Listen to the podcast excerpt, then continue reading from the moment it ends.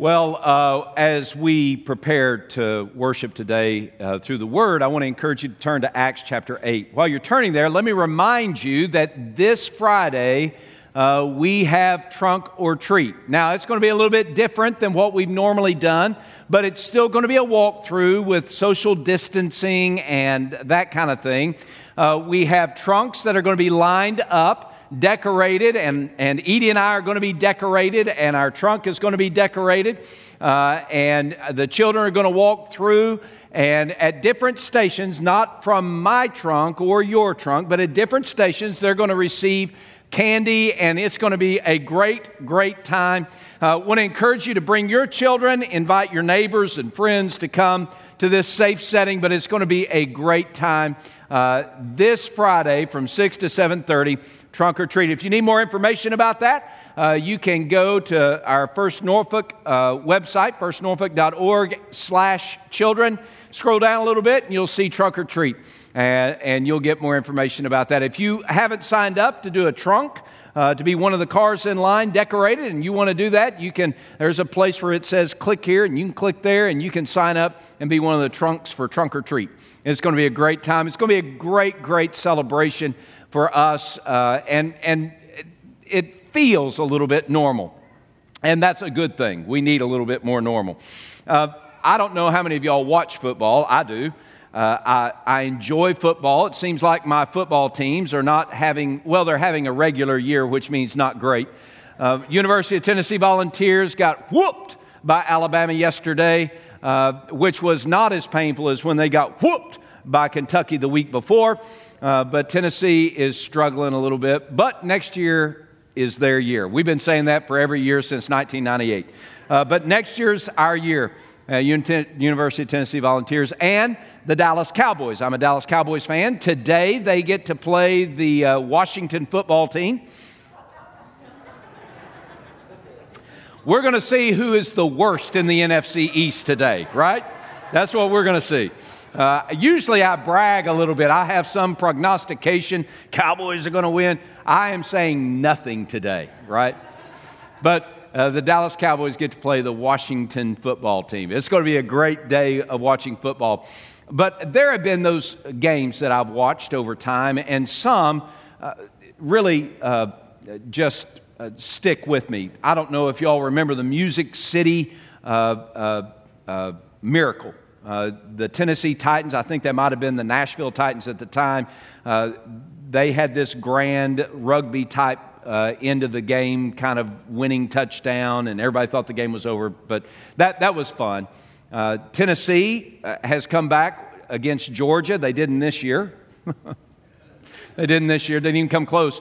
But there have been those times when Tennessee came back against Georgia. 2006, I think it was 2006, they beat Alabama. That was a great day. Aaron Foster was the running back. Anyway, reminiscing. In 1993, January of 1993, the AFC, NFL Pro Football, the AFC Wild Card Playoff game was happening between the Houston Oilers, who then became the Tennessee Titans, but the Houston Oilers and the Buffalo Bills. Jim Kelly was the star quarterback of the Buffalo Bills.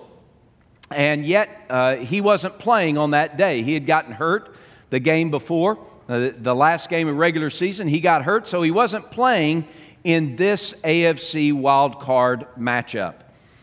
Now, these two teams were, for the two previous seasons, these two teams were at the top of the AFC. The Buffalo Bills came in first the previous two seasons, and the Houston Oilers came in second the previous two seasons. So here they are meeting again for this AFC wild card matchup, but the Buffalo Bills didn't have much hope because their quarterback was a guy named Frank Reich. Now, Frank Reich was a good utility quarterback. He was he played at Maryland, played for the Maryland Terrapins, and he was a good utility player, had done some good things in his quarterback career in college, but not much in NFL. He was a good backup quarterback, but they needed someone to step in and lead them against this powerhouse in the AFC, and most of the people who were watching the game didn't really think that Frank Reich had the stuff to win against the Houston Oilers. And the first two quarters proved them right. The first quarter, Houston dominated. The second quarter, Houston dominated. By the end of the first half, Houston was ahead 28-3 or 27-3, something like that, 28-3. And so at the end of the first half, everybody's thinking the game was over. But not so fast. They come out in the second half, and at the beginning of the second half, more of the same. Houston drives down the field, scores another touchdown, so it's 35-3. And no one held out hope that Buffalo was going to come back and win. But then something happened.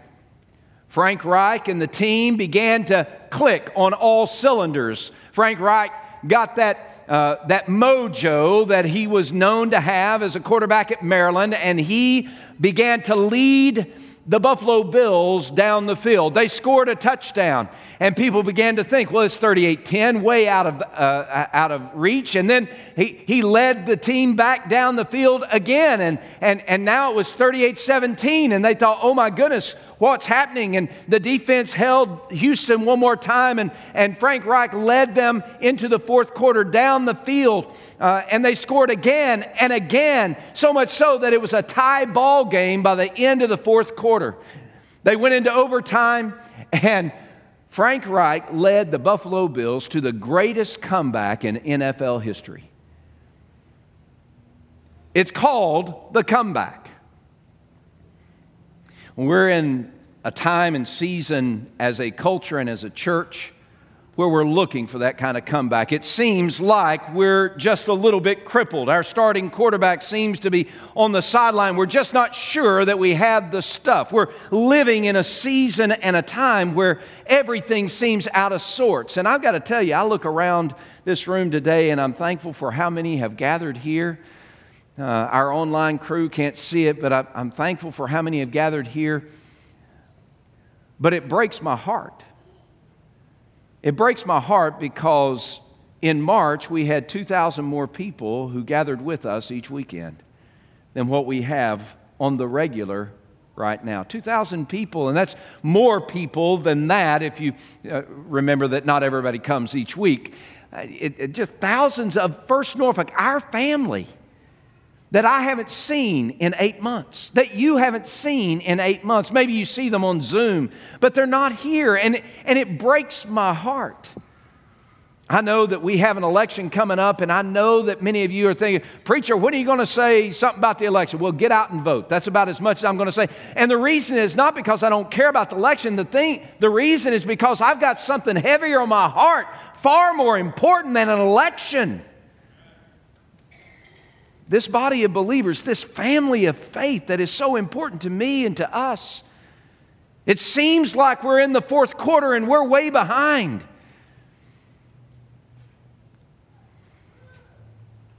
What does tomorrow hold for us? I don't know if you watched the debate this past week. I didn't watch it, but I did get some highlights. And one of the questions that was asked, the moderator was saying, the experts tell us, now who's an expert in this pandemic? I have no idea. But the experts tell us that we'll be maintaining 6 feet of social distance and we'll be wearing masks until the end of 2021 at the earliest. Did you hear that? And didn't that just make you shiver and shake a little bit?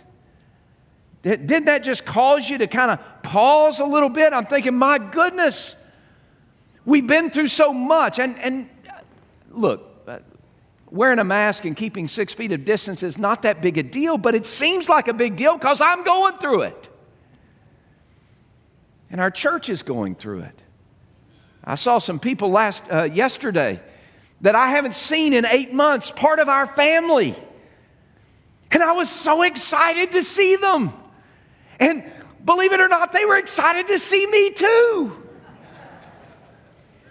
And we talked and we had a great time, and it was one of those moments, and I'm so thankful for those moments, but we have so few of them these days. And you look around the room, and and you think that there are double and triple and quadruple the number of people meeting online than there are who gather with us each week, and you think, is this sustainable? Is this what we're supposed to be doing? I mean, this is inside my head, right? Edie asked me the other day, or she said even last night, she said, you seem a little bit tense. And part of it is this. It hurts my heart. It worries me for the health of our family. It worries me for the mission of the church. We are living in a new normal. This is a new normal. In the foreseeable, immediate future, this is our new normal. But the mission remains the same. The mandate from heaven itself, from the throne room of God for this church has not stopped. It remains the same. We are to make disciples of all people, baptizing them in the name of the Father and the Son and the Holy Spirit, teaching them to observe all the things that He's taught us, and He promises to be with us every single day until the end of time. As the Father sent Jesus, He's sending us with the good news of His rescuing love to a people dwelling in darkness, lost in this world. He has given us His Holy Spirit to empower and equip us so that we might be His witnesses in Jerusalem and all Judea and Samaria and to the uttermost parts of the earth. The mission remains the same. Behind our masks and with 6 feet between us, we are still the church that God has raised up for such a time as this, to help the 7 cities of Hampton Roads and all of its occupants to discover the glorious, wondrous name of Jesus. But we are scattered as a church. We're scattered. We're scattered in and around our communities. We're scattered right now, as you're watching and participating in worship and opening God's Word together online, you're there and we're here and we're scattered. And it's not just us. Talk to any pastor around the nation and you'll discover, by and large, especially churches of our size, they're experiencing the same thing. We're living in a new normal. But the mission remains the same. The good news in this time and season is that this is not the first time that the church has been scattered. And this is not the first time that the church has found itself scattered around and no longer in their central location. They've been dispersed around the communities of the world, unable to gather back together in the place where they called home. They're scattered. The first such instance that we have is of this scattering is found in Acts chapter 8. In Acts chapter 8, verse 1, the Scripture teaches us about the scattered church, and it informs us about our church when we're scattered. Acts chapter 8, now Saul was consenting to his death. In order to get a background of what that phrase means, Saul, we read about him later, he becomes Paul. Acts chapter 9, he meets Jesus and everything changes for him. But up to this point, he has been a religious leader for the Jewish people in Jerusalem. And in Acts chapter 6, the church had grown so fast in Jerusalem and had grown so diverse in Jerusalem that the church was in the midst of tens of thousands of people coming to faith in Christ in Jerusalem and around Jerusalem. The church of Jerusalem was experiencing conflict. So in Acts chapter 6, the church gathers together and God leads the apostles to lead the church to appoint 6 deacons, and these are the deacons that God established, men who are chosen by God to lead to harmony in the church. But just like deacons we have in this church, they weren't content just to stand and smile at the people as they enter the building. These are people whom God had equipped and sent on mission to share the good news of His rescuing love to people around the world. And there's a guy, one of the deacons, his name was Stephen. And Stephen, filled by the Holy Spirit, stood up in the public square in Jerusalem and began to preach a scathing message to those who were in attendance, specifically toward the religious leaders of the Jewish persuasion that had led Jesus to His death and had set their face like flint against the good news of God's rescuing love found in the person of Christ.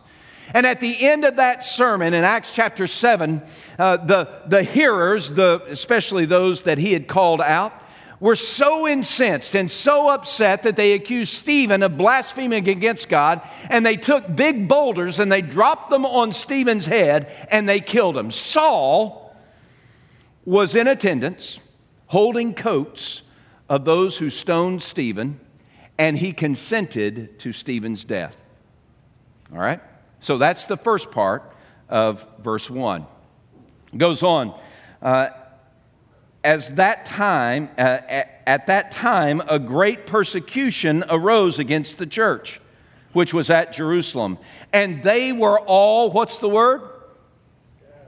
They were all scattered throughout the regions of Judea and Samaria, except the apostles. The apostles stayed in Jerusalem. And devout men carried Stephen to be buried and made great lamentations over him. As for Saul, he made havoc of the church, entering every house, house by house, and dragging off men and women, committing them to prison.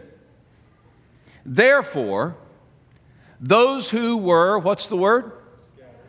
Therefore, those who were scattered went everywhere preaching the word. Now I want you to see how out of tune verse 4 is with the rest of the passage. It's out of tune. Bad news, bad news, bad news. Stephen is dead. Saul is consenting. The people are scattered. Saul is making havoc of the church. And yet, verse 4 is positive. And those who were scattered went everywhere preaching the good news. They went everywhere talking about the wonderful name of Jesus. Oh, what a wonderful name it is. What a wonderful name it is. The name of Jesus Christ, my King. What a wonderful name it is. Nothing compares to this. What a wonderful name it is. The name of Jesus.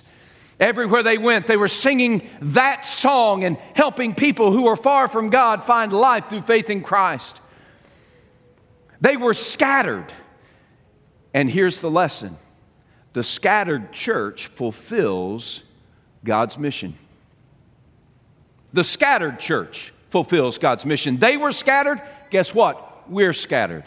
One theologian described verse 4 in this way. He said that the dispersion of the Christians out of Jerusalem into the world was perhaps the greatest movement in the history of the church. And it's all because they were scattered through persecution. You and I are living today in a pandemic, and we are scattered, and there are so many of you in your homes right now, and you're stuck there, and you want to be with your family.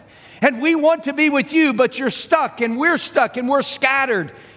It's our new normal, but could it be that God is using not persecution but a pandemic to lead First Norfolk to the greatest movement we have ever experienced?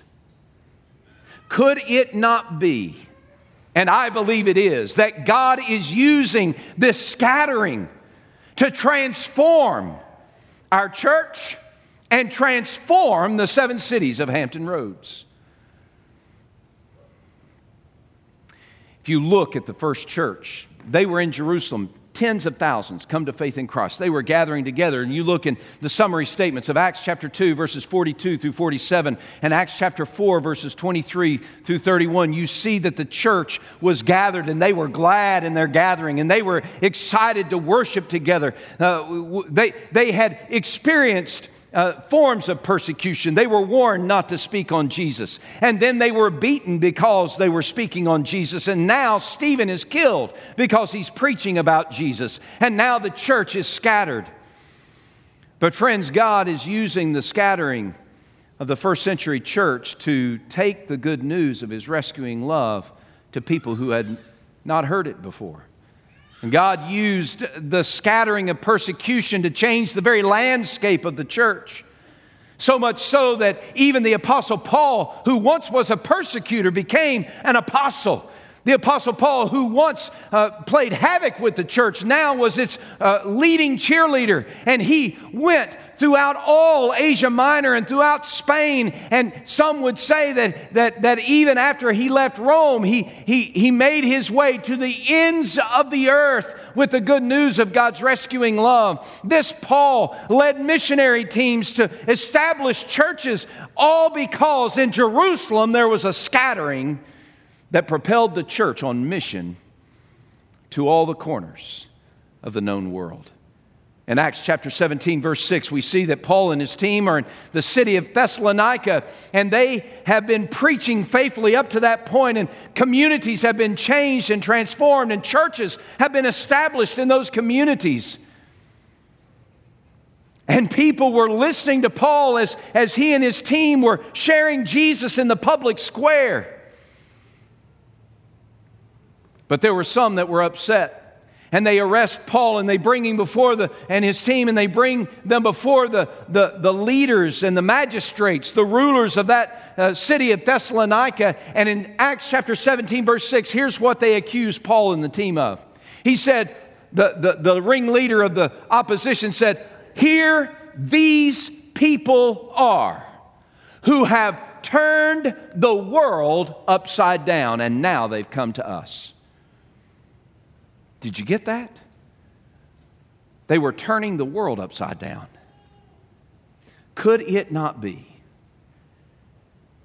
that God is using a pandemic in the 21st century to scatter our church and turn Hampton Roads upside down? I don't know about you, but I'm like the apostles. I like Jerusalem. I like gathering in a comfortable place and comfortable time and comfortable seasons with my family of faith. There's nothing wrong with that unless it impedes the mission. We're living in a new normal, but the mission remains the same. And if we are content just to keep things the way they are, we will let the mission limp along. So we're going to learn from the first century church. We're going to learn from the book of Acts. And we're going to begin doing something different as a church. Again, this has been something that has been burdening my heart since March. More so in May, then in August. I thought it would ease off in September and October, but it hasn't, and here I am. And God has burdened my heart for the mission that He's given our church.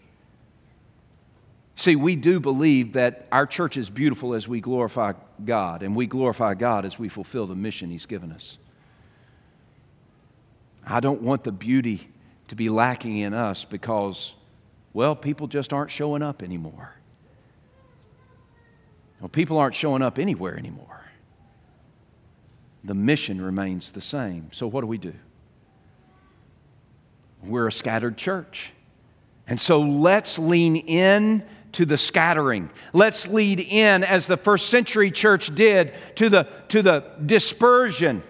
And those who were scattered went everywhere preaching the good news. They went everywhere establishing churches, and that's what happens. Those who are scattered establish church in their community. That's what the first century church did. Everywhere they went, they established churches. They would go into their community. They would go to the homes of their family members in Corinth or in Ephesus or up in Nazareth, and they would establish a church there. And they would lead their family members to faith in Christ. They would lead the neighbors to faith in Christ, and they would gather in that home or in that pavilion, wherever they could, and they would have church, and they would be the church in that location. Scattered people establish church in their community. We have a bunch of people who are scattered right now all around the 7 cities of Hampton Roads. Some of you are in Suffolk, and some of you are in Portsmouth. Some of you are in Norfolk. Some of you are in Virginia Beach. Some of you are in Chesapeake. You're scattered. Could it not be that God has called you to establish church in your community where you are? I believe that's what we've got to start thinking about and start pursuing. Oh, we're thrilled. I'm thrilled to have a couple of hundred people in this room today. But I'm burdened for the thousands of our church family who aren't here, and the hundreds of thousands in our communities that don't know Jesus. And we can't just sit here in our Jerusalem and say everything's fine. We're scattered. And so as a scattered church, we're going to establish church in our community. Wherever you are, we're praying that God would raise up lay leaders to pastor First Norfolk in that scattered location, where you will meet there each week with a group of 10 to 50 people. And you will worship the Lord there, and you will hear the preaching of the word there, and you will sing songs of praise there. And it may be in a backyard, or it may be in a cul-de-sac. It may be in a home. It may be in a clubhouse. It may be in a business. It may be under a tent, in an open field. I don't know where these locations are, but I do know that God is paving a way, just as He did in the first century church. And He's raising up leaders from our family of faith to step out and step up and be on mission. And we will join you, and we will equip leaders to be with you. And we will see the church advance and the mission grow. Now, what does that mean? It means that we're going to train some people to be pastors in locations, maybe where you live, in your backyard, under a tent, in your den, in your clubhouse for your neighborhood association. And we're going to establish a church there. And it's going to be First Norfolk at that location. And we're going to equip pastors to pastor those people. And we're going to have staff to support those pastors. We're going to have a core team who are going to be the hands and feet of Jesus to welcome people and to do life together. We're going to have communion in those locations. We're truly going to be just people navigating life's journey together with Jesus in those locations. And we'll still meet here every week. But those of you who are leading those locations, you're not meeting here every week. You're meeting there. That's First Norfolk in that location. I was talking to a sweet lady yesterday after a funeral, and she came up and she said, "Pastor, do y'all have church? Is your church open?" And I said, "Yeah, we're open. We meet at 9 and 11. And she said, "Well, I'm just, my health is not great, and I'm susceptible to the COVID thing, and I'm one of the vulnerable, and I just don't feel comfortable coming to the building, and I want to be there. I think that it's going to make a difference in my life, and I want to be there, but I just can't be there." I had another conversation same day with another person asking about church. "Are y'all open? I want to be there." Is this not an opportunity for us to gather in a smaller group of people where there's less fear of this room and greater community in that smaller group? Could this not be something that grows the health of First Norfolk in ways that we have never seen? raising up leaders who pastor a people instead of just relying on one or two or 10? Could it not be something that God is establishing that will make all the difference in the 7 cities of Hampton Roads? We're a scattered church, and we're going to lean into that. And we're going to go throughout our communities, and we're going to ask you to be in prayer. Is this something God is leading you to do or be a part of? A scattered church called First Norfolk, because those who are scattered establish church in their community, and those who are scattered share the good news in their community. It's not enough for us just to get together at a different location and enjoy the warmth and fellowship of our community, but it's an opportunity for you to invite people that won't come to this room. And one thing we do know, even at the height of our attendance, there were hundreds of thousands of people who weren't with us, who didn't come when we invited them, who didn't stick even when they came. And we have an opportunity to set our focus on a particular community to tell the good news of God's rescuing love. To invite them, hey, I'm having church in my backyard. Thought you might want to come. You'd be surprised how many people will come to your backyard just to see what you're doing with a church. Hey, I'm actually preaching this weekend. Do you mind coming and listening to me preach? I'd love for you to be there. Hey, I'm leading worship this weekend. I'd love for you to join me and just be a part. It'd be a great help to me to have a friendly face as I lead worship. Hey, my friends, they've started a church under the pavilion at the park, and I wanted to know if you would just want to be there with us. It's going to be fun. It's going to be great. It's going to be exciting. Will you join us? And each one of those invitations opens the opportunity for us to talk about the powerful name of Jesus. What a powerful name it is. What a powerful name it is. The name of Jesus, Christ my King. What a powerful name it is. Nothing compares to this. What a powerful name it is, the name of Jesus. First Norfolk, we are scattered. But that scattering gives God an opportunity to do even greater, mighty things. So I'm opening the door. I'm opening the door this morning for you to join us on this mission. You might say, well, what about here? What about this place? I'm going to be here every week. And we're going to have church just like we have church at Kempsville Road every single week. It's going to be wonderful. In fact, we believe that this is a great opportunity. This season is a great opportunity for us to do some renovating and to reform some of the building structures that we have to be more effective in reaching our children and our preschool and our students and our adults.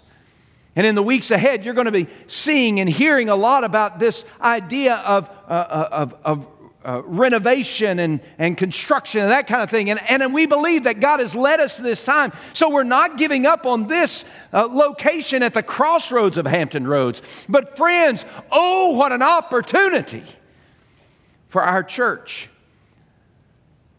Not to hoard the gospel in Jerusalem, but to take it to Judea and Samaria and to the ends of the earth.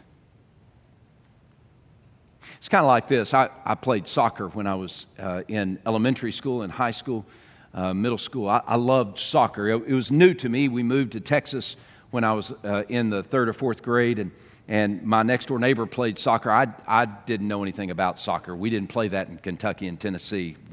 We didn't even know what that was.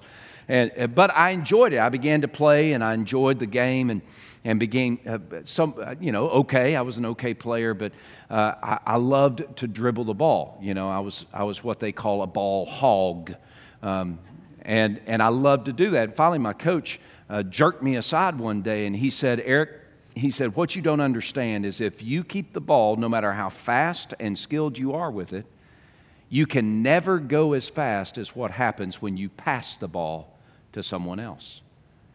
If you want to advance the ball down the field, you have to pass it. In the same way, we're gathered here today, and we can dribble the ball all by ourselves at this location and do all that we want to do at this location. It's going to be great, it's going to be beautiful, and it's going to be marvelous. But if we're going to advance the gospel, especially in these days of pandemic, we need to pass the ball forward. We can't just do this at this location. There are hundreds of thousands of people who need the good news of Jesus Christ, and many of them are your next-door neighbors. It's time for First Norfolk to equip the saints for the work of the ministry and for us to be mobilized and establish churches in our community and share the good news in our community. So what do we do from this point forward? What are you going to hear about? Well, you're going to hear about training opportunities. It's my job, it's our staff's job to equip the saints for the work of ministry. That's our job. And you're going to hear about equipping time for those who feel called to ministry in this way. And so you're going to hear more about that, but before we get there, I want you to pray a prayer. And it's a wide-open prayer, and it's a courageous prayer, but today I want to invite you to pray this prayer. Oh God, how do you desire to use the talents and the gifting that you've given me to advance the gospel and to make First Norfolk, my family, healthy?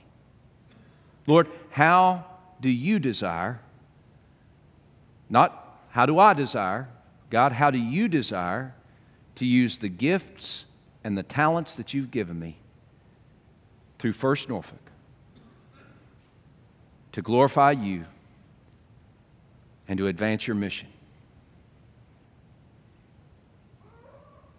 The second thing I want to encourage you is when God says, you're it, you raise your hand and say, wherever you lead me, I'll go. See, some of you are here right now and you sense already that God is calling you to be a participant in the scattered church.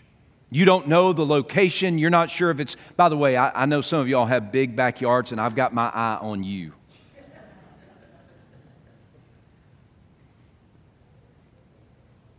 But some of you already sense this is something that God is calling you to do. The question is, will you say yes today?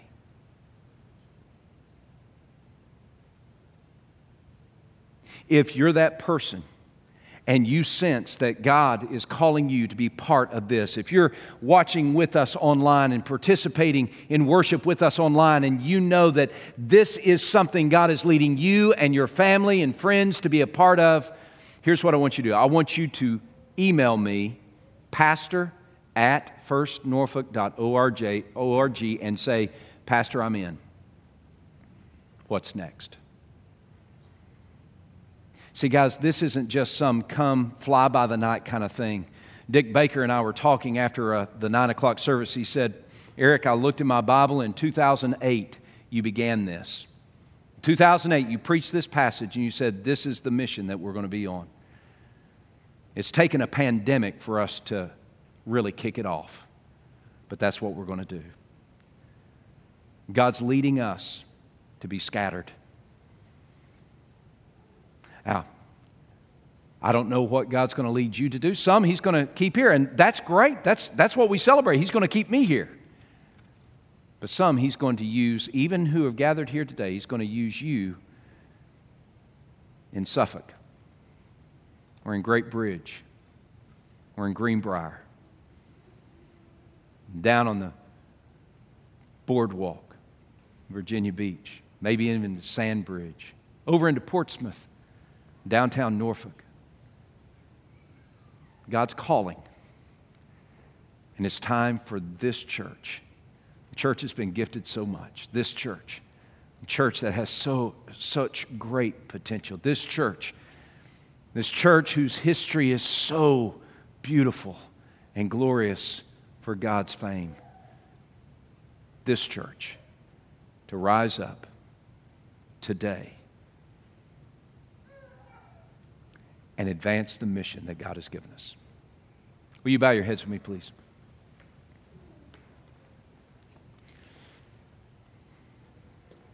Right now, will you pray this prayer? Oh God, how do you desire to use the gifts and talents you've given me to advance your mission and bring health to this family of faith called First Norfolk? As you pray that prayer, will you say, God, do you desire for me to be part of this scattered church?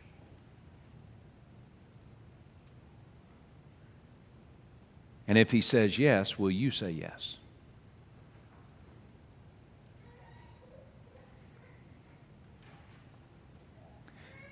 Oh God, in these moments as we respond to you, to your word, and as your Spirit does his refining work on our heart, may we be a people who obey you in this moment.